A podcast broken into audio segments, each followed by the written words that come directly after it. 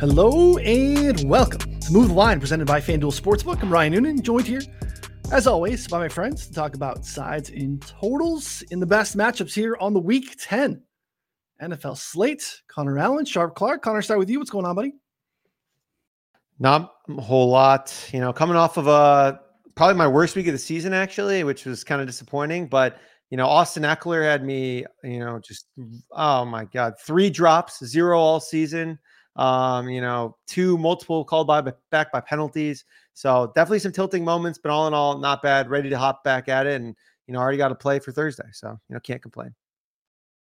Absolutely brutal. Um, I, I thought it was a great play.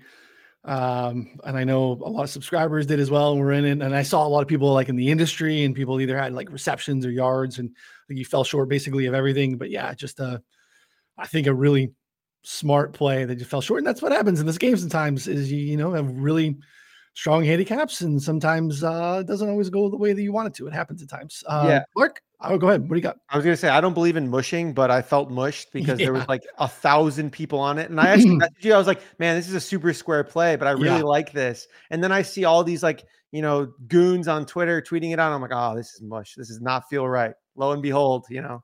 I think it's, it's John Ewing. It used to be like Action Network. I think he did stuff for MGM, and he had like uh, I was to send it to you, but I didn't want to uh, make you feel bad. Before the game started, it was like 98% of the bets uh, or, you know, the money is on, you know, a variation of Ekeler receiving. And I was like, oh no, like it's never a good sign. Uh, but again, good process, uh, just did not work. Uh, Clark, how are we doing today? Good. Yeah, I, I, found a new way to lose a bet this week with the Texans minus two and a half, with the score to go ahead and win by three, but then not kick the extra point because the kicker's injured uh, win by two. So that was that was a, a brutal one. But um, yeah, doing good. I, I I'm much more prepared for this show than I was last week because last week there was 16 games to process and watch the film for. So uh, this week I, have been able to watch all of them. I'm ready to go and and ready for for week 10. Yeah, I had the extra point thing in my notes here, and I didn't want to rub salt in the wound. We're going to talk about the the Texans here, but yeah, what a brutal brutal way to uh to losing a, a bet uh yeah t- tough tough one for sure. You know sometimes it's just not your week when that's what you get in the early early slate and you're like ah, i don't even want to watch what's going to happen in the afternoon if that's going to happen to me in the early slate. So uh we're moving on. Week 10 double digits uh crazy how fast this goes. I know it's a grind and we get like lost in you know the just the cadence of the week and like it just it gets crazy and all of a sudden like here we are and uh, we're in almost the middle of november and uh you know again like you know, some of us and people would hate to hear this because and it's ridiculous. And Connor and I talk about it. I, I hate it. Um, we're so lucky that we get to do this for for for a living uh, and spend time doing this. And people like bemoan the grind of of like content and stuff. And uh, yeah, like you get to talk and write and uh, do things, eh, you know, in the NFL, uh, is just wild to me. And I know it goes by uh, to me, it goes by fast. Like I want to hold on to these opportunities to make money because uh, I feel like you know when it's gone, like I'm thirsting for it in February. Like I, am not even like enjoying when it ends. It's like I want it back right away. So, uh, but again, week 10 of the regular season, that means we have about another what 10, 12 weeks of actual football betting because we have playoffs and stuff like that too. So, um, three of us here live every Wednesday, 4 p.m. Eastern on the 4 for 4 Bets YouTube channel. Should be able to find the podcast in your feed on Wednesday evening. Subscribe to both so you don't miss a show. This is free content. Uh, subscribing, uh, likes, thumbs up, all those things in comments in the video, they go a long way in helping us, uh, allowing us to bring you some of the best tools and content in the industry here at 4for4. Take a second, click a button. Uh, we appreciate it. Uh, don't forget, there is also a second show every week on Fridays. Connor, myself, John Hyslop from OddsJam. That is Move the Line Prop Drop Show. Again, 3 p.m. Eastern on Fridays if you want to get into the player prop streets with us. Uh, we talk all the time here, and this is my job to essentially somewhat sell you on the fact that hey, you should probably spend some money with us, right? This is free content, but we do have a subscription at 4 for 4 that allows you to get access to all the actual picks that we make, along with everything else that we do, including betting on the NBA. But if you're playing DFS, you're still grinding your season long league on the football side, like all that we do at 4 for 4 is encapsulated with a betting subscription. We've already discounted it because we're in week 10. Uh, it's already 50% off. We now have a promo code BETS50, B E T S 50 gets you an additional 50% off over an already 50% off sub. It's 62 bucks right now to get a betting subscription at four for four through the end of the football season. It actually takes you through the end of February, so it gets you know basically through the All Star break and the NBA. Uh, wish we could do it differently. It's just kind of how our system works. Uh, but you can, you know, we'll have advantages, deals for you to take advantage to get in to get early for next year. But again, $62 to basically bet with us for the next four months. And you get lots of other stuff too. Check it out, 4for4.com slash plans, bets 50 uh, for a $62 sub. Again, it's 250 for the year. Um, and we're down to 62 bucks again. We are, you know, it's a truncated season, but again, still a lot of time, almost four months for that subscription to really have value for you. Check it out, 4for4.com slash plants. All right. Uh, we don't have kind of like the four ultra games that we had last week, but I think we have a good mix of games and impactful games here. It's, you know, as we get to this point where now we have to start talking about like playoff implications, divisions, you know, futures, some of that stuff. Is there anything on the board, Connor, for you right now uh, that you're looking at? I know you played an in-season future, not like to make the playoffs, but you know, fading a team. Um, I really liked your your edge there. If you want to share that with folks, I don't know if it's still bettable, but um, what's your process looking like in terms of like looking at futures as we get into this part of the season? Yeah, I, am always open to looking at other futures markets, but I have to feel I think extra good about it because I think in we're in the in-season grind. Like I don't know, I feel like the churn of money I think can just be made easier if I'm making more in-season plays than um, you know, a future. But if I, that being said, if I think that there's like extra expected value on something, I'm more than open to playing it. So I played the New York Giants have the worst record. This is plus 320 at FanDuel. I think it was still plus 280 as of this morning. Uh, I'd probably play this on like plus 275, maybe even lower because we're looking at them and being in contention right now with Arizona, Carolina, Chicago, and New England. And we have the Giants now officially starting Tommy DeVito, who's I think the worst quarterback in the league, uh, you know, by a pretty wide margin at this point. The Cardinals getting back Kyler Murray. He's going to start this week.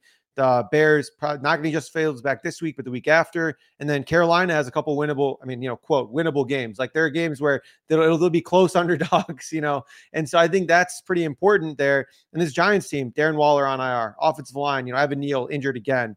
Uh, you know, Tommy DeVito, already talked about it. 16 point underdogs in Dallas this week. So I don't know. I thought that they should be like basically favorites or tied for favorites here because this, in my mind, is a pretty close race, especially with the Giants here. Even though Brian Daboll was great last year, I'm just, I think it's time to be fully out. And I know Clark has been big on fading the Giants, or at least was in the futures market before the season. Yeah, yeah. Clark's got a nice. I think you got an alt under win total or something there. It's probably sitting nice. How about you, Clark, in terms of looking at futures or you know anything else that's caught your eye or anything that maybe you're looking at to see in terms of how this week shakes out?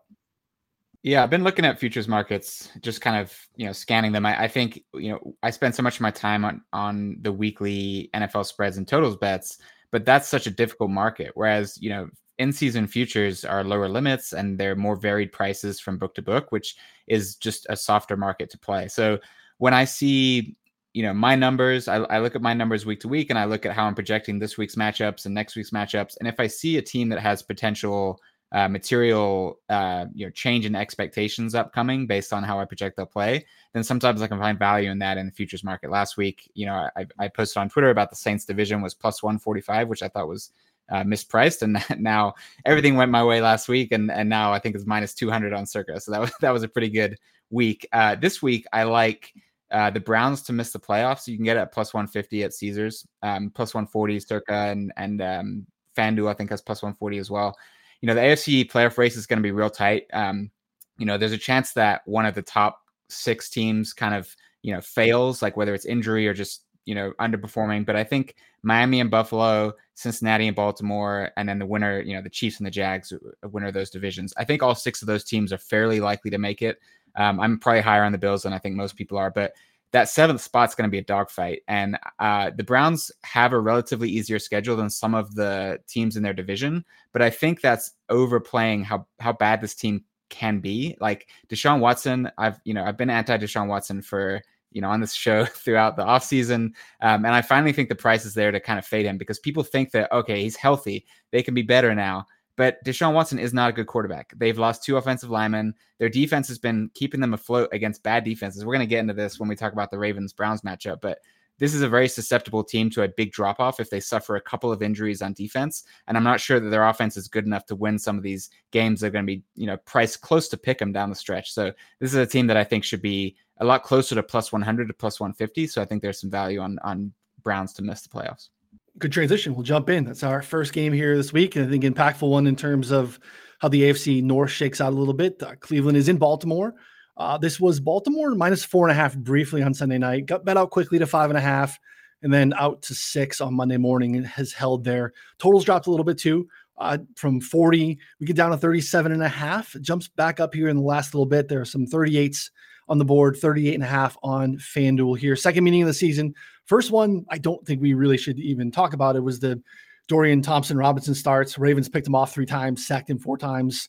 I think just really impossible to draw anything uh, in terms of what happened there. You know, obviously the short fields given to the Ravens offense impact the Browns there. So it wasn't even like, oh, hey, they, ha- they hung 28 on the Browns defense. It's like, that's not really how that actually happened if you were to uh, watch that game. So uh, Baltimore seven and two, winners of four straight, sitting atop this division where as of now, uh, everyone in the in the division would make the playoffs, which is absolutely wild. And I don't think any of us really think that. I mean, Clark obviously just bet against uh, the Browns. I don't think he's on the Steelers either. We're not going to talk about them today. But I mean, two dominant performances. Detroit and Seattle are good football teams, and the Ravens absolutely boat raced both of those squads on the season through nine games. They've allowed nine touchdowns. It's fantastic. Uh, I mean, I pointed out this is. I still think it's subpar talent defensively. It's kind of wild. I mean, look, Kyle Van Noy was like doing spots on the Pat McAfee show, like in like week three, and the dude is like impactful in terms of what they're doing from an edge rush standpoint. Jadeveon Clowney is getting it done. It's like it's Patrick Queen and Roquan Smith, uh, and just a bunch of guys, especially in the cor- like in the edges, like or the you know outside in the in cornerbacks and stuff. Like I don't know, it's it's incredible. Uh, it, Marlon Humphreys has been in and out of the lineup. They've had a ton of injuries. It's been awesome. Uh, Clark, I'll let you keep rolling with this one here. Uh, Baltimore minus six. Yeah, so the, the the Browns and Ravens defenses have both been obviously top of the league. Their their statistical metrics are fantastic. But I I think the Ravens defense is better than the Browns defense. And I think that's based on recent play and who they've played who, who they've done it against. If you look at the Browns in the last 5 weeks, you know, they absolutely smothered the Cardinals with Clayton Tune at quarterback. Fair enough. But when they played Seattle, they weren't that great on defense. Seattle led the game winning drive, you know, for a touchdown to win uh, put up I think 24 points. When they played the Colts, their defense wasn't great against you know Gardner Minshew, who has been kind of up and down you know during during this year outside of that game. San Francisco, they played well, but you know they suffered so many in-game injuries the niners did and then there was bad weather there was uh, a lot of penalties that led to a lot of you know first and 20s and stuff that kind of impacted them um, and then baltimore they didn't really play that well on defense against baltimore granted the game was one way but you know lamar jackson did what he needed to do, led a couple long touchdown drives in the first half, and the game was over. Whereas the Ravens, their defensive performances have come against the Lions and the Seahawks in, in two of the past three weeks, and they've absolutely smothered both of those teams. Those are very good offenses. So when I'm comparing these two defenses in the way they've been playing recently, I think the Ravens are actually better. And what I love about their pass rush is they don't have, you know, one stud player that is just like you know every 10 plays making such an incredible move that the quarterback has no chance to get away. It's it's a group of guys meeting at the quarterback consistently. And when you have that group pressure it's really really tough for the offense to do anything about it. Um, so i think here deshaun watson who i'm very low on and i don't think is a very good quarterback hasn't shown anything in his entire time in cleveland. Um, he is slow to process. You know the offensive line is is beat up on both sides. I think this is a spot where the ravens defense will just smother the Browns offense. They don't have a run game to offset it. Um, and I think that's going to give the Ravens a lot of offensive possessions. This is one of my favorite ways to play a game is when I project, you know, a complete domination on defense on one side and then a good matchup on the other side. Is the Browns defense will win some matchups, the Ravens offense will win some matchups, but because of the number of possessions they'll get based on how many times they stop the Browns offense, I expect the Ravens to eventually score enough points to cover even a big spread like six. Um, so I like the Ravens here at home. Uh, I think they're in a different class than the Browns, and I think this is where they show it. Yeah, the interesting thing too, because you look at all the metrics, all the key metrics you touched on. I mean, basically, these two are top two in the league in, in everything. The one edge is Baltimore's red zone defense. It's been significantly better than Cleveland's. Uh, Ravens best in the league. Um, just seven of their 21 red zone trips against them have resulted in a touchdown. Now, um, they, Cleveland's only allowed 18 trips to the red zone against them, but like converting at a pretty high rate. They're 29th in red zone defense. Now, again, smaller sample, only 18 uh, red zone appearances, like I said, but uh, that's, I think, a difference maker. We can talk about if that's a sticky stat or if that's something, you know, you could take into consideration who those offenses are. But to your point, like the Browns haven't really done it against the elite teams that we think in comparison to what the Ravens have done. So, uh, Connor, floor is yours. uh, Clark was right. Like you and I kind of like we struggled in the offseason doing our AFC North pod. We were like, Clark is just kind of dumping on Deshaun Watson, having never been a good quarterback. You know, we push back on that. I still would say that that I don't think is necessarily true. It's hard to argue right now, right? Like, and I think Clark made a good point earlier of the perception of the Browns now that we're out of kind of the backup era. Hey, they're getting healthy, they're getting right, but all of a sudden, like they lose Jedrick Wills. Uh, like this is a um, an interesting, interesting game, and I think you know the Ravens are are kind of the right side. I get why the lines move where it's gone. Yeah, he's played one good game this season against the Titans, but I think everyone's played a good game against the Titans, you know, and a lot, except for basically Joe Burrow in that fluke game, in my opinion. So, yeah, I, I, don't really have much disagreement here. I think my angle would be a little bit different. I think that I would like the under on the game. You know, I think that all, all everything basically you said applies. Um, I guess my only lean would be more towards the under instead of taking the side here, just because I mean Lamar averaged close to 10 yards per attempt, but I think Noonan, you brought up a good point. Like DTR had three interceptions. Like, you know, like a lot of the scoring, you know, the final score was, I think, you know, turnover fueled. So I think if you go into this game here specifically, like we're probably not going to get that, I would assume, because even though Deshaun's, you know, not very good, he's at least throwing the ball into the dirt or way over the receivers and not in the other team's hands. So it's like, you know, I think it's a little bit different here. So yeah, I'd probably just lean towards the under. I don't have much more to add beyond that because you guys did a great job of fleshing out both sides for I don't think there's many schematic advantages that either offense has either, to be honest, that they're really worth digging into. Yeah, that's fair here. What's the uh, Browns? Eh, yeah. Well, team total, you can find uh, 16 and a halfs out there. Again, you know, doesn't really matter. 14 and a half, 15 and a half at that point when you're on that side of 17, it doesn't matter too, too much. But yeah, that's game under I can get behind too. But yeah, I think that's probably a pretty good look. I uh, wish I would have got the four and a halfs. I would have jumped on the four and a half. That came out pretty quickly and was gone within an hour or two there on uh, on Sunday night. Uh, all right, next San Francisco on the road in Jacksonville. Uh, this open San Fran two and a half got out to San Fran minus three. Some buyback on the Jag side, uh, down back down to two and a half, and then we've seen now more money stabilize the Niners here at three minus one ten pretty much across the board. Totals are out there in a um, number of different totals, basically 45 and a half up to 46 and a half uh, all readily available in domestic. So shop around if you have a specific lean there. Both clubs coming off of week nine bye. Niners certainly limped into theirs. It looked like world beaters after just absolutely curb stomping the Cowboys there on Sunday night back in week five. And when you do that against a national team on a Sunday night game, like we had Brock Purdy, the favorite basically for MVP all of a sudden. Since then, losers of three straight.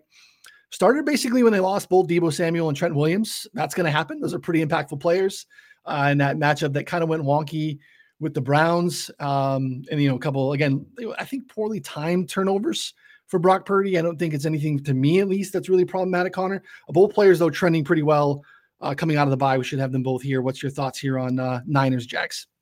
There's been some interesting line movement in the last 30 minutes. This over this total has gone from 46 and a half to now an even 45.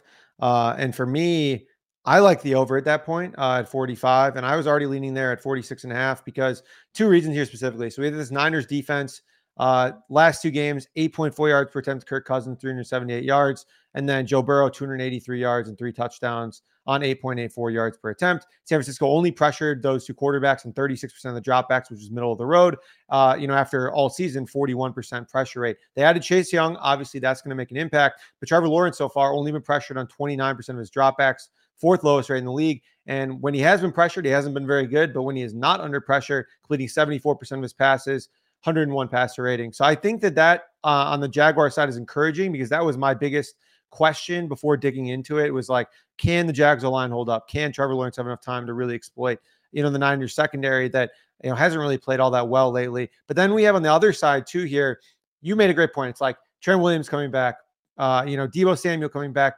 Like everyone seems to be at least fully healthy. Now, at this point here, Brock Purdy splits under pressure are are pretty significant here because this Jags defense, 25th in pressure rate. Purdy is connected on 30 of 39 passes, even the last two games when he hasn't been playing well for 11 yards per attempt. And then on the season, 78% completion rate, 10.4 yards per attempt when not under pressure. So, I mean, again, if they're able to keep him clean, and I think they're going to go pass heavy here because this is a little bit of a spot where the Jags like to load the box. And I don't think that they're going to blindly run into those. Like I think that they're going to see probably some heavier sets and then use that to their advantage with play action and get the tight ends involved and like you know, uh, you know, play action Aiyuk and stuff there. So I like the over. Um, Now, that being said, it becomes a little bit fragile if they decide, oh, we're going to go run heavy right into Jacksonville's loaded box, or if you know Jacksonville can't keep San Francisco out of their backfield. Like that's could obviously massively, massively deter the the total here. But uh, I'm confident enough that both teams are able to score to get over this total of 45. Yeah, good thoughts there. Uh, Clark, where are you at in this one? Yeah, I see that. I my metrics have been pretty low on the 49ers defense compared to what I expected coming into the season. Uh, they've just not been performing at the level that I, you would expect. I mean, they have the talent, they have the players. You know, like these guys are studs up and down this defense, but it's not been happening on the field. And so my numbers, you know, I I, I always anticipate wh- who I'm going to like in a game based on, you know, like I'll publish my my power ratings on on Twitter, and then I'll get a bunch of pushback. And wherever that pushback is, is typically like, oh, that's probably a team I want to bet on. I got a lot of pushback for ranking the Niners number one in my rankings last week. Like, how can you rank a team number one after losing three games? Um, but my numbers actually make this under three uh, for the, for the Niners on the road against Jacksonville. So, like the team that I perceived that I would be on, I'm not actually on, um, and I think that's a big reason why. The problem though is they really could step up on defense. Like it's one of those things where the numbers say one thing, but like I know I've seen it. We saw it last year. We saw it all last year. We you know we know who the players are. We know they have the talent. They added um, Chase Young, and you know the coaching maybe was a downgrade from what they had last year with DeMeco Ryans, but they also just had a bye week to figure some stuff out. Like there's a chance that this Niners team kind of hits its stride coming out of the bye week, and that's not something I want to run into with the Jags this week. Because if they do, if that defense returns to form, they're going to be materially better, and they will be the best team in the NFL. Um, it's also not a game that I want to tease the Jags. I mean, I know we're kind of out of the two and a half now, we're into the three, so it's probably not a great teaser candidate anyway. But this is the kind of game that could get out of hand if the, if that 49ers defense shows up the way that it can uh, out of the bye. I do like the Jags and I do like Trevor Lawrence, but this is a really really tough matchup. And and like you said, schematically, if the Niners you know use the Jaguars' aggressiveness against the run against them and really get get that to create space on the outside the way Shanahan can and does frequently, then this could be a easy game where the Niners just march up and down the field. Might take a while. So the over is, you know, maybe a little bit dicey for me, but uh, but I do expect the Niners to move the ball well and uh, successfully throughout the game. Yeah, I don't have a good feel for this one. I mean, I, I, feel like I feel like both teams, like I feel like every week, like Jacksonville, first of all, they're six and two, they won five in a row. But like we don't we're not talking about them as like a team that's like we think is like real contenders in this in this conference. Um, I just feel like there's a lot of meat left on the bone every week in terms of like they went out and they you know beat Pittsburgh 20 to 10. It was sloppy, you know, bad turnovers. Like it should be like kind of really pulling away from that team, especially with you know the way the well, Steelers just kind of muck up things. And uh, but yeah, I mean, I just I feel like the Jags are good. They belong to in that discussion. They should be the playoff team. They should be the team that we kind of thought coming in was the clear favorite in that division. But I don't think of them as like a six and two AFC powerhouse that's going to actually really get in the way of some of these other teams here in the conference. So um, I think they can be better. I haven't seen it yet. Need to see some more consistency consistency from Trevor Lawrence. Uh, the run game, the offensive line hasn't been great. So um, you know, and I want to see like you mentioned, like Fred Fred Warner. We talk about like all world linebacker. He's like a 17% missed tackle rate this year. That is not what we've seen from Fred Warner at all in his career. Uh, Dre Greenlaw in and out of the lineup all the time. The secondary you can pick on if you can't get to the quarterback. So I think they felt like, hey, we need to make a move here. And I think the Chase Young is a splashy move. Let's see what kind of comes out of that in the bye and moving forward. So for me, it's going to be a watch and see. I'm with you. I don't think there's teaser legs because I think there's a pretty wide range of outcomes if the Niners get rolling here. I don't I don't want Jags plus money because I think the the Niners can get uh, can steamroll them here a little bit too. So uh, going to be a good one to watch. I want to wait and see. Next, Detroit is on the road. They're in LA. Uh, this opened Detroit's uh, minus one and a half, moved to two and a half on Monday. That's a movement earlier today on this one as well. We are now out to Detroit's minus three across the board here against the Chargers. Totals hold strong, 48 and a half. It's a tough schedule spot for the Chargers. Lions coming off of a bye, Chargers having to go east back to west. They were in New York, obviously, on Monday nights, back home. Again, Chargers home games, uh, never a home field advantage here, too. Lions fans, obviously, you know, they're dying to restore the roar here, really. So they're like traveling well and stuff. All of a sudden, probably a de facto home game for Detroit here. So, uh, and Detroit, too, is like a weird team. Like, I, I almost buy into like some narratives in coach speak with the team like Detroit more than I would for any other team because of like this coaching staff, former players, Dan Campbell. Like, they got their teeth kicked in by Baltimore before the bye. That probably didn't sit well and has been kind of stewing a little bit. And now they get to come out against the Chargers team who just, I don't know, there's just not a lot of juice here, Connor. What are your thoughts on Detroit and the Chargers? Yeah, I know we're going back to back here, but I also like the over in this game because I think that with both of these defenses here, when I was digging into their splits against like good teams, I, it's wild. So we look at this this Chargers defense here. They played against like three good quarterbacks. 466 yards and three touchdowns to Tua, 367 yards and three touchdowns to Kirk Cousins, 424 yards and four touchdowns to Patrick Mahomes. Like that is any reasonable offense they played against. That's been what they've allowed. And then the Lions defense, kind of the same thing here against Lamar Jackson, Geno, and Matt Mahomes, where Mahomes frankly played terrible. The Chiefs offense played terrible. Still including that because again, I am not going to disclude it just because he had a bad game. 300 passing yards per game, allowing eight and a half yards per attempt, 13% explosive pass rate, seven touchdowns, one pick. So I know that it's not all in those splits, but uh, I mean, I think that contextualizing it and looking at who they're playing this week is important. Now, I think there could be some questions about how much juice the Chargers offense has in total totality, but uh, I kind of think the last week is a little bit of an outlier with uh, you know how poorly their offense have played because the Jets defense is, as we talked on the show, awesome. Like they're a great, great defense, and the Chargers didn't have Josh Palmer in a matchup where they literally could not throw outside the numbers because of Sauce and DJ Reed. So I don't know. I kind of think uh, they get the totals 48 and a half. It seems a little bit high, but I think we could have some success here uh, from both sides offensively. I mean, they won by 20 some points. So it's like a weird situation where you come out of it feeling like, oh, they, you know, they, they like the kick return or whatever, right? It was like yeah. a punt return, maybe. So, yeah. Yeah. that's part yeah, of it too, right? yeah. 20 points. Kind of, uh, Clark, where are you at in this one? Yeah, the Lions defense has had some coverage lapses. Like they've they, their numbers are really good and the production's been really good, but it's been a lot of there's been a lot of throws where it's like I mean we saw it on on Monday night in full display against the Raiders where if the quarterback just throws the ball accurately, like those numbers don't look good. You know, Davante Adams catches two long bombs if if Garoppolo can hit him. That's been the case throughout the year, and and the bad quarterbacks the Lions have faced haven't been able to capitalize. Um, you know, Baker Mayfield was the same way, missed a lot of throws that, that could have been successful in that game. Um, whereas you know Lamar Jackson just absolutely dominated them. So if if Justin Herbert can capitalize against those lapses in coverage against the Lions, then I do think that uh, the Chargers can have some success here. Since the bye, they've struggled on offense without Mike Williams and Corey Linsley, but they've gone against the Jets, who are an elite defense. They've gone against the Chiefs and the Cowboys, who are also very good on defense, and then finally the Bears um, who are playing better on defense, and the Chargers played well on offense in that game anyway. So this this does project to be a game where I think the Chargers offense gets back on track. You know, the travel concerns are there. The the bye week, extra week to prepare for the Lions. Uh, you know, Ben Johnson's probably scheming up some stuff to capitalize against this Chargers defense. Uh, is not a great proposition. It feels like the kind of game where if the Chargers, you know, get a three and out on their first possession, it's going to be 14 nothing Lions. And then it's like, oh, you know, why did I bet on the Chargers? Um, so I'm, I'm still processing that. I, you know, my, numbers would prefer, you know, when it was at two and a half, my numbers prefer the teaser leg. Um, you know, you can still tease from three to nine, but um, you know, you don't get as much value there. So I, am I'm I'm hands off on this game for now. Uh, but this is a game that I think means a lot more to the Chargers than it does the Lions. Um, whether or not that impacts the actual final score, I don't know.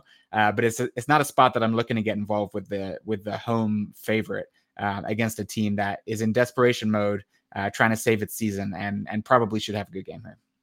Yeah, it's the Mike Williams injury. and We've seen it because this happens annually. We have a Mike Williams injury that has massive ramifications to the offensive upside of the Chargers. And like, look, Qu- Quinnen Williams, they want him to maybe be the dude. He's out there a ton on, on Monday night and like absolutely nothing. Like bottom of the league and like yards per route run. I think like really close to bottom of the league in terms of like where he's at. Just not getting it done. It's just again, it has to be a lot of Austin Ekeler has to be a lot of Keenan Allen to, to stretch the fields.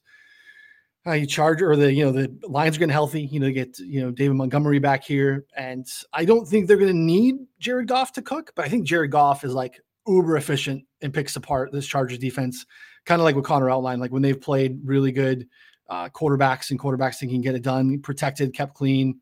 Uh, yeah, I, I like I said, I, two and a half would be more interesting. I didn't get in on two and a half, so three is way less enticing to me.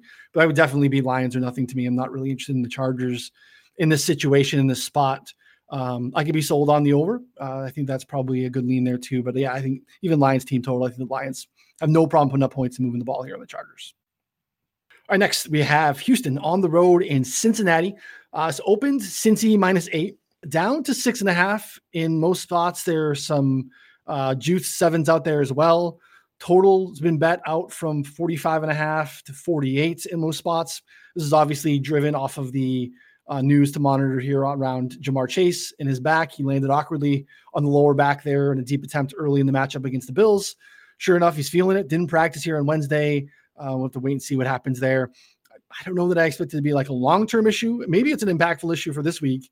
Um, you know, kind of strange quotes in terms of like, I just got to support my teammates. You know, I got to get healthy. Like, didn't sound super encouraging. But uh, on the other side, the CJ Stroud, the CJ Stroud stuff, guys, is like, is awesome. Um, I mean, again, like, sorry, Clark is a bad way to lose a bet. Um, gaudy stat line. He threw like 325 yards in the second half alone. The last second comeback was awesome. Some of the stuff, though, uh, and Solak did a great job on his piece on the ringer this week. Every quarterback with at least 200 pass attempts has thrown at least three picks. Stroud has one. Um, that's impressive in and of itself. There are paths for that to happen, though, right? It makes sense. Like if you think about how you can maybe get there in terms of like just protecting the football. Extremely impressive though with a rookie quarterback and a rookie play caller and Bobby Slowik. But like you can just play really cautious. You can just check down. You can throw it away all the time. We've seen that like Aaron Rodgers uh, had a handful of years there where he just like refused to throw an interception. he he like tripled everyone in like you know throwaway rate. Like he just you know take a ton of sacks um, to get the ball out quick in extremely high quick game screen passes. No, that is not what's happening. Stroud is dropping back behind what's been mostly a decimated offensive line. He's turned Nico Collins and Tank Dell into like household names. They've been like dudes this year. They've been getting it done. He's fifth in average depth of target on the season. He's second in average depth of target on play action looks. Like this is next level stuff. So like, yeah, we had the moment where it was like a great comeback, but like all the stuff beyond it is really, really encouraging that he's like maybe actually a guy. Now they're getting healthy. Part of it's too like Uh, you lose Dameon Pierce, you don't want to really run with Devin Singletary. So all of a sudden, you're like, sometimes you accidentally unlock a next level for the quarterback here. And that's what's happening with Stroud here. I understand maybe kind of this pro Stroud movement here, along with the Ja'Marr Chase news here. Clark has kind of moved this. What are your thoughts on this one? It's going to be a fun one to watch, I think.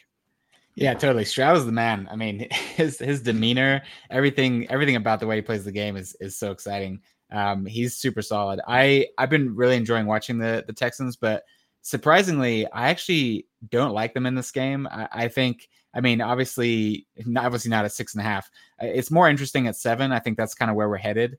Um, but even there, the Bengals are playing better on defense than they have earlier in the year, and I think this is an important point heading into this part of the season.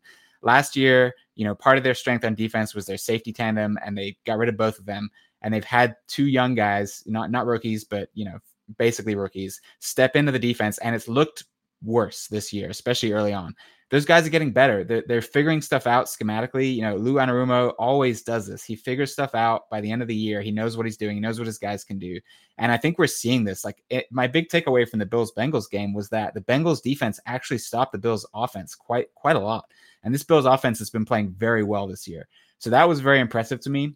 Um, I think that is one thing to be watching for. And the other side, Joe Burrow is playing the best football of his career right now, in my opinion. His command of the offense, his anticipation, his timing, his accuracy, his poise, everything is is very, very flat and very, very solid.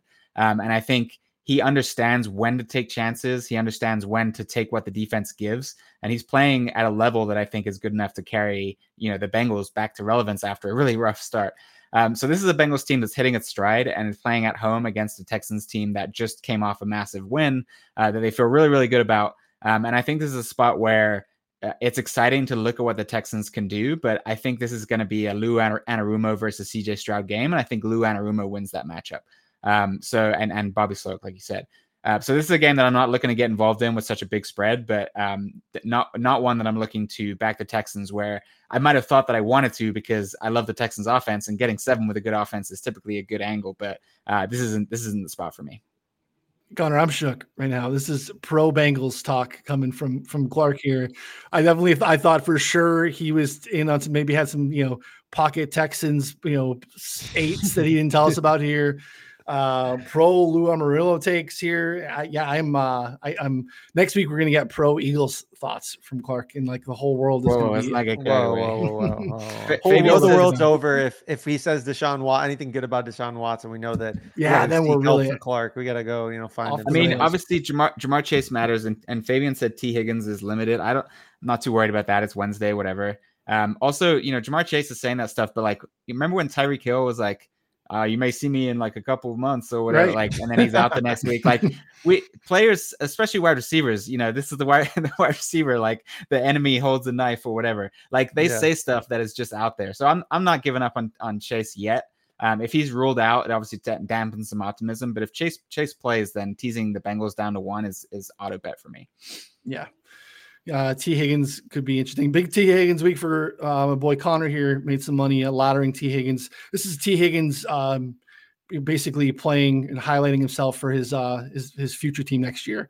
Uh, Tee Higgins uh, in, Texans is uh, Texans got a lot of money to spend. Uh, T. Higgins not coming back to, to Cincinnati. Uh, that could be very interesting. But yeah, Connor, floor is yours. What are your thoughts here on uh, Houston and Cincinnati?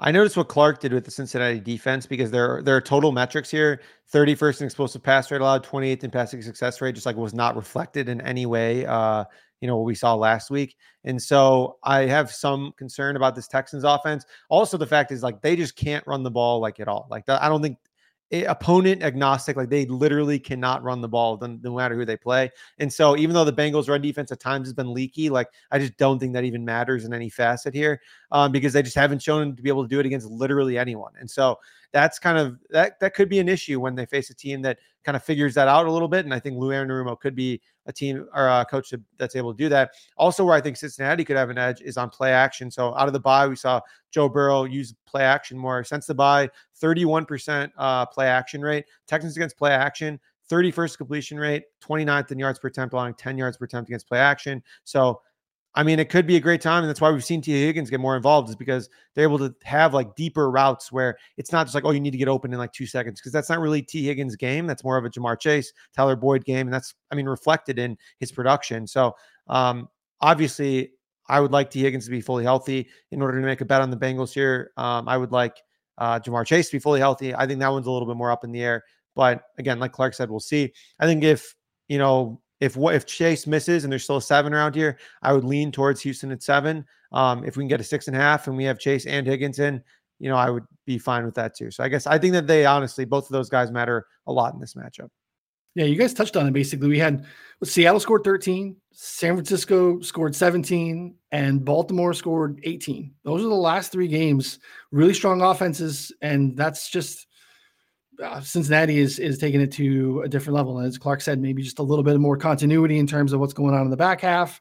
Um, it's just been significantly better. We've had some really good games from Trey Hendricks and you know Sam Hubbard up front. Um, you know the interior with uh, you know Hill and Reader are excellent. Like it's just a really nice unit that seems to be gelling. So a lot of things kind of working there uh, on the you know on the the Bengals side. And look, we're coming off of you know two weeks ago, like this Texas team lost to like to the Panthers, um, and like kind of handily in a way. Like the score didn't show it that way, but like they really couldn't get anything going. Um, so yeah, part of it is like I think they kind of accidentally backed into having to go more pass heavy, and that just allowed them to kind of maximize their best talent. Like sometimes you Also- got to do that, like get off of the get off the run. Yeah, they, they capitalized against some secondary injuries against the Bucks. I think Jamel Dean was out in that second half when when he did all Yeah, that. almost the whole game. Yeah.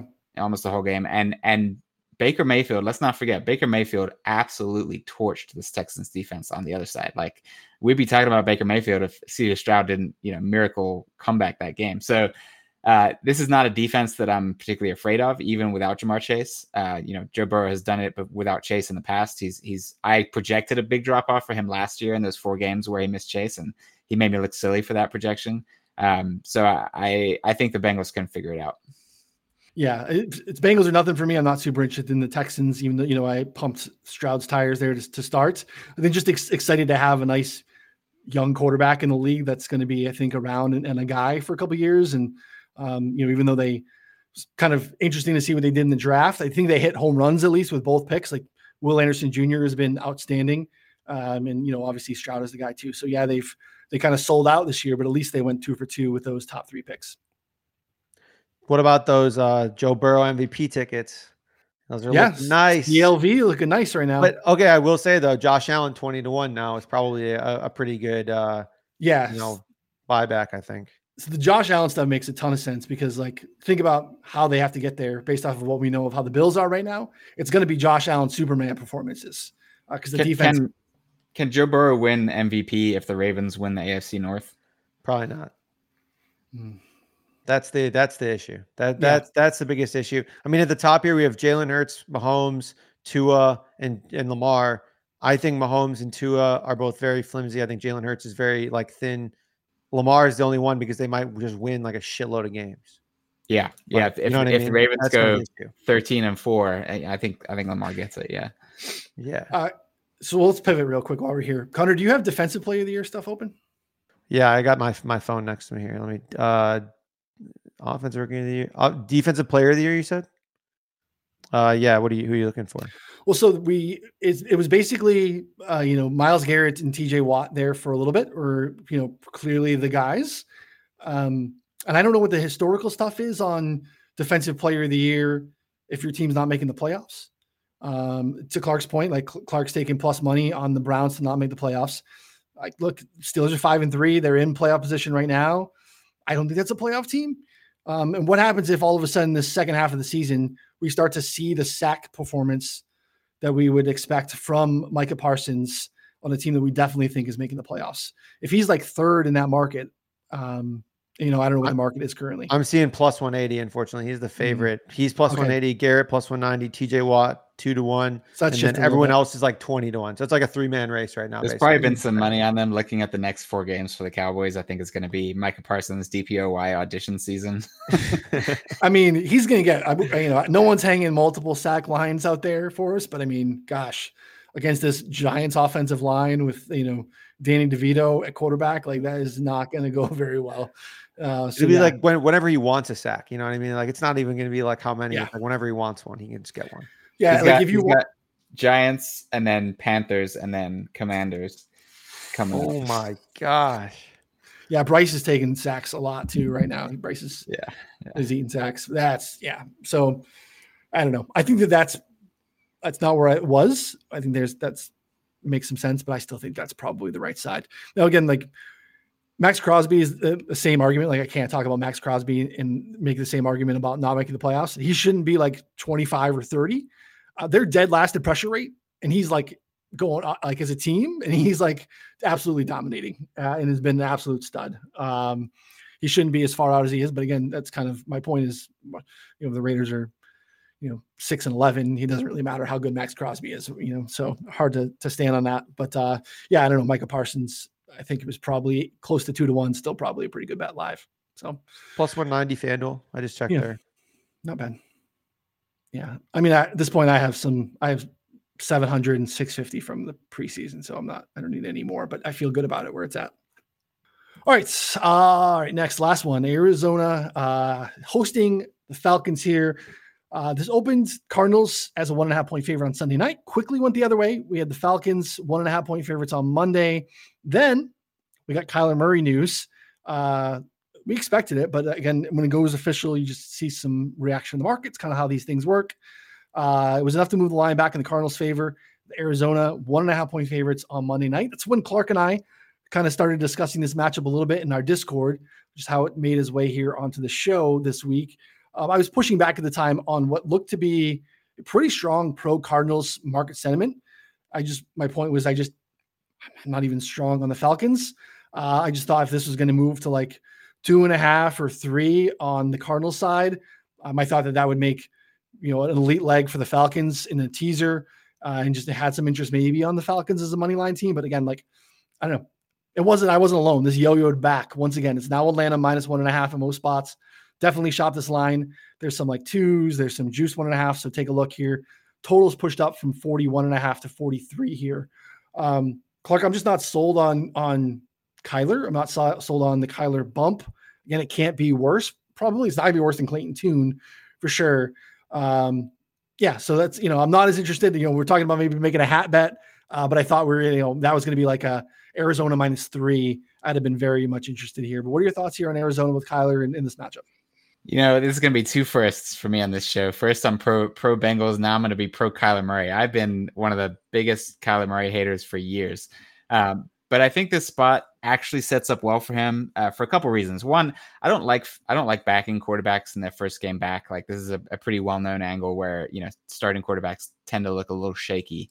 But I think the way that this has been handled makes me less want, uh, eager to lean into that line. Uh, the first is because he's been practicing for weeks. Like he's been healthy. And this has been kind of a slow process where they wanted to wait until the right moment to bring him out. And he's been practicing. He'll practice with the with the first team this week and get those reps. So I think his his health is not really a concern.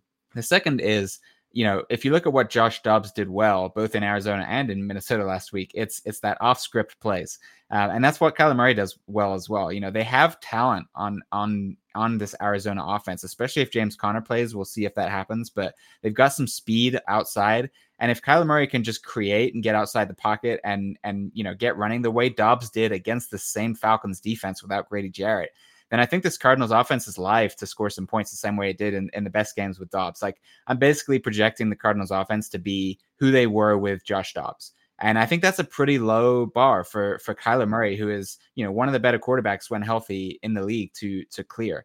Um, so that's that's kind of my my side on on the on the Cardinals offense. As for the Falcons offense, I wasn't that impressed with Taylor Heinicke last week. I think the problem is Arthur Smith. It wasn't Desmond Ridder, and it's not Taylor Heinicke. It's, it's Arthur Smith. And Heinicke, you know, was inconsistent, just like we expected him to be. He's he's missing throws. Um, and so, you know, when when the Falcons, when it came down to it, and the Falcons had to, you know, deliver a game-winning drive or potential game-winning drive, it was run, run, run, run, run, run, run. Um, and I think that's just not really a formula for success, especially against a, an underrated Cardinals defense that really played well against both the Ravens and the Browns in back to back weeks. That's getting a little bit overlooked because the final scores were so lopsided, but the defense is actually playing pretty well. And this is not a team that is tanking. This is a, a perception that the Cardinals are tanking. That's just not true. And, and, you know, Cleve TA on, on Twitter, like, he he you know absolutely is adamant that they are not tanking. They want to win, um, and you know he knows Jonathan Gannon. So this is a uh, a situation where I think the Cardinals, if they're gonna win another game, like this is a good spot for it um, against a, a, pretty overrated Falcons team that you know has to go on the road and, and beat an excited Cardinals team getting their quarterback back. So uh, I do lean Cardinals, although I don't want to over leverage into an uncertain spot. You know, we talked about this in the past, so it would be a small bet for me, but um, I do lean the Cardinals at, at, at plus money on the money line. Yeah, is it a good? Do we agree? Well, I don't know if it even matters. Do we agree that it's a good organizational decision that they shouldn't be tanking? Um, yes, I I do. I don't know. I, I think I mean look at the I'm, Lions, right? Like you, I'm pro tanking anytime you're near the bottom. yeah, I mean, I like I'm not saying that they should win their way out of the bottom, but I'm saying you know three wins you can still probably get the one or two pick. You know, like I, I don't think you know if it's if it's week 18 and you're the you know the last sure. year and you're the Texans and you score a touchdown to to beat the Colts, that's stupid. Like there's uh, un, uncategor- you know, categorically stupid bad decision. But week 10, you know, with a team that you're trying to build around, like you you got to remember that these guys are going to be on the team next year. And if you just get used to this kind of mindset of losing, like that really can impact the culture. So I think it's the right move to try to win. I just think they want to make sure they don't go overboard and win six games. You know? Yeah. I think it was smart to do what they did last week, right? It's like, hey, we're probably not winning this with Kyler. Let's not throw Kyler there in his first game. Let's, you know, throw poor Clayton Tune out there as a sacrificial lamb and let him just take a beating. And uh, that was smart. I just think he makes such a great offseason decision on draft day, especially to really just kind of leverage the Texans. And we remember him betting the draft, like it felt like a panic reaction. We didn't know what the, you know, there was a split decision in the Texans front office. They didn't, like, there was some Will Anderson love, there was CJ Stroud, and they're like, hey, why not both? Like, all right, well, let's get on the on the call with Arizona. And it's like you've done such a good job at setting yourself up. Like, just and we know what the what the skeleton key is to winning in the NFL these days is to have a top performing quarterback on a rookie deal. And that you put yourself in a massive, massive spot with all that draft capital, all of that financial freedom that comes with Kyler Murray being gone, and you get a rookie contract. I mean, it just man that you can fast track your way there, especially if you hit on the quarterback. So, and again, like these players are all whether it's to your point, like yeah, they need they want to build a culture of winning. Players don't tank. They want to put good tape out there. They're not going to be in Arizona. They want to be somewhere else. Like these players are not going out and trying to lose football games. That's ridiculous. Not what I'm implying, insinuating at all. I understand why a coach would say, we're out here trying to win football games. He has a real long leash. He came with a front, like a front office. So anytime you get like that front office change with the coaching staff, and I feel like the leash is real long. Like let's just build this the right way. So um, I don't know. That's more like team building than this matchup specifically. But like Kyler wasn't good last year at all, uh, any way, shape, or form. And he also, to me, like again, this is like again narrative driven. He's kind of a front runner. Like there's really bad body language when they're not winning and going well. And he's got like worse talent than he had last year. Like he had Marquise Brown and DeAndre Hopkins and was like one of the worst passers in league, basically in any metric. With some good stuff from Rich Hribar over at Sharp Football. There were 33 qualified passers in league passer rating. Murray 17th in EPA dropback, 23rd success rate, career lows in yards per attempt, yards per completion, touchdown rates.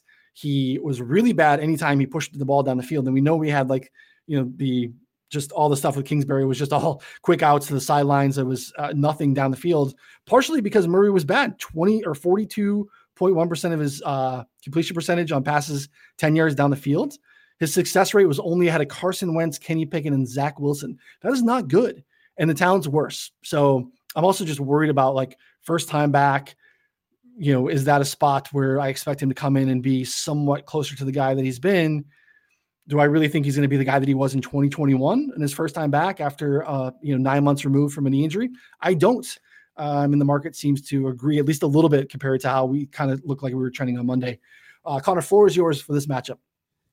Yeah, I will say though, this is a new system with Drew Petzing and not, uh, you know, the the system with Cliff Kingsbury, which I think you know, proved to not work at all. And so I think that maybe that helps. I mean, it, Josh Dobbs looked okay some games. You know, he wasn't like, you know, terrible all the time. And I don't think that he's a particularly good quarterback. I know that, you know, the media hoopla about him coming in and what he did was absolutely incredible. But I mean, that was more, I think, just kind of a fluke, to be honest. Like it was just like a freak performance.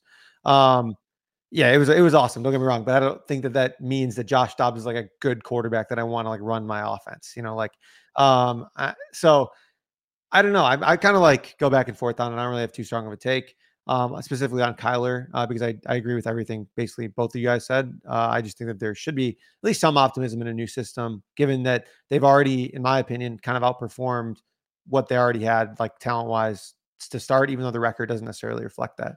Um, defensively, though, I think that uh, Atlanta is probably going to have a lot of success running the ball, and so I think that could kind of dictate some of this game here. Cardinals, uh, you know, right now have been uh, fourth worst in success rate. Four backs go over 100 yards, six to go over 80.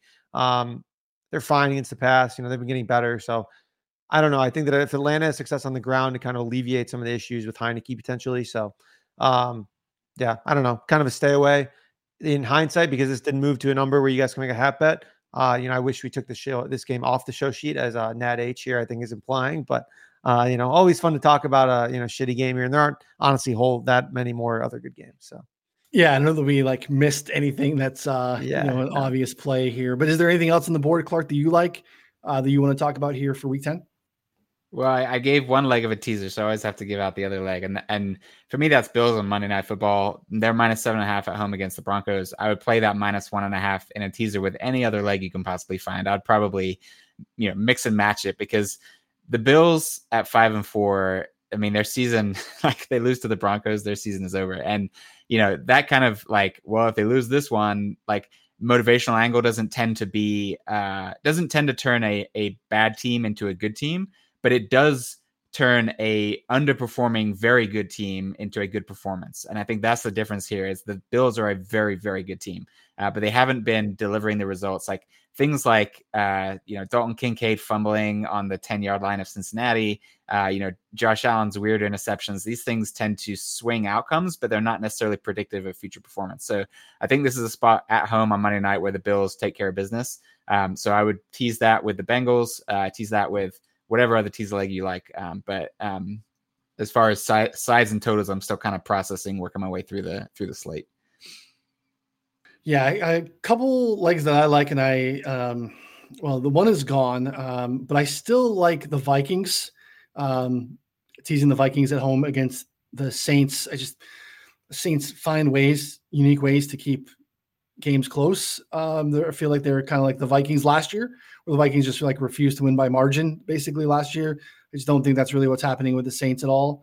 Uh, so I like the Vikings in, this spot. You know, the Josh Dobbs stuff another week.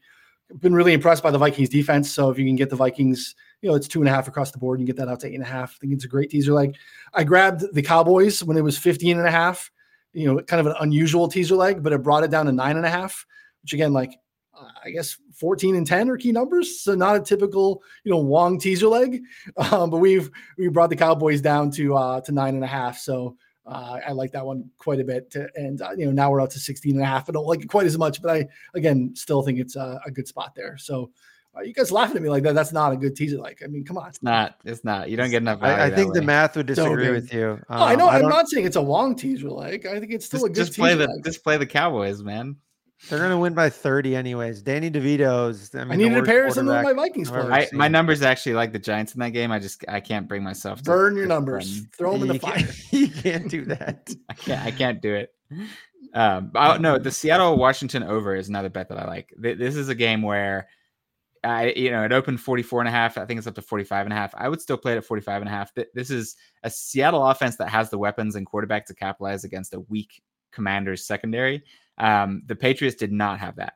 Uh, the, the the Commanders defense has been bad all year, especially the back end, but their front four has been getting enough enough pressure to make it a little bit difficult. Now they've lost Montez Sweat and uh, Chase Young, so you're gonna have Geno Smith with all, all the time in the world to pick apart a bad secondary with three really good receivers. Uh, the Seahawks are gonna score, and then on the other side, I've been really impressed with the shift in the Commanders' offense schematically. I think they're you know getting the ball out faster for how shorter dropbacks, lateral movement, things like that. So I do think Washington can either you know keep up or play from behind. Either way, I think the points get put on the board here.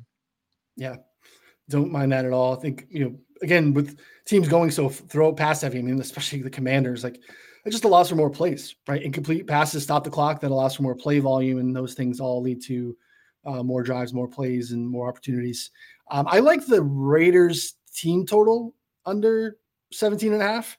Um, like poo-pooing my teaser, like, like, look, hey, I, they don't all have to be plus EV. They don't have to all be perfect Wong teasers. Um, you can go pound sand when the, uh, you know, the Cowboys win by 10 and we're cruising comfortably, uh, paired with my math approved Vikings at eight and a half. So, um, sometimes you just got to pick the right side and Cowboys under 10 is the right side. Uh, but I like the uh, Raiders team total under 17 and a half here too. I think Aidan O'Connell's been eating sacks, even though he hasn't had a you know big sample, but he's got a 41.2% pressure to sack rate uh, in his uh, limited time here. He's been pressured 17 times, he's taken seven sacks. Is not great against the Jets defense that can uh, can just kind of spam the passer here. So I'll probably bet the board in terms of uh, you know Jets to get sacks here, probably you know quarter at plus money. There'll probably be three or four guys there. So uh, Connor, what do you like here on the board? Yeah, the only thing I would add, Commanders, uh, Seahawks. We took a little bit of piece of Seahawks there. I still like them at six. Um, obviously, buying the Seahawks last week did not work out at all in any way, shape, or form. Uh, but you know, I'm, I'm back to the well again here, and I think that we're going to see a better performance. I mean, Baltimore also shit on Detroit. I think Detroit's still a very good team. So you know, I, I don't think that that's necessarily you know indicative of what we'll see here against Washington. I think, like Clark mentioned, uh, New England just straight up didn't have the personnel to exploit uh, you know, the Commanders, and I think that Seattle has you know that and way, way, way more. So um, I think plenty of offensive success there. And then even though the Commanders, I think will be throw heavy and probably drive volume, uh, I still expect uh, Seattle defense to play pretty well. So we'll see. I like I like uh, Seattle here at minus six. Yeah. Uh, good stuff. What else we got here? Anything else we want to talk about? I think we're good. That's it. Yeah. All right good stuff. We appreciate it as always. Appreciate you hanging out. Uh, look, hey, embarrassing as usual. Hey, appreciate it, bud. Uh, we all have a brand. We're on to yours, but we appreciate you uh, hate watching our show. Hit the like and subscribe on the way out the door. We appreciate all the stuff. Um, but yeah, thanks. We're uh, we're we really appreciate all your time. And uh, you know, again, don't forget to subscribe, rate, and review. You might already have a sub, but if you don't, remember 4for4.com slash plans. Uh, you can use promo code. Uh, bets 50 for uh, 50% off. You probably didn't want to pay for the full price. You can hate on Twitter. Um, but if you want to pay for, you know, basically a quarter of a price, you can get the betting sub for uh, hey, just a little bit of money, 62 bucks, probably within your budget. So for Connor and Clark, I'm Ryan. We'll see you all on Friday. Thanks, everybody.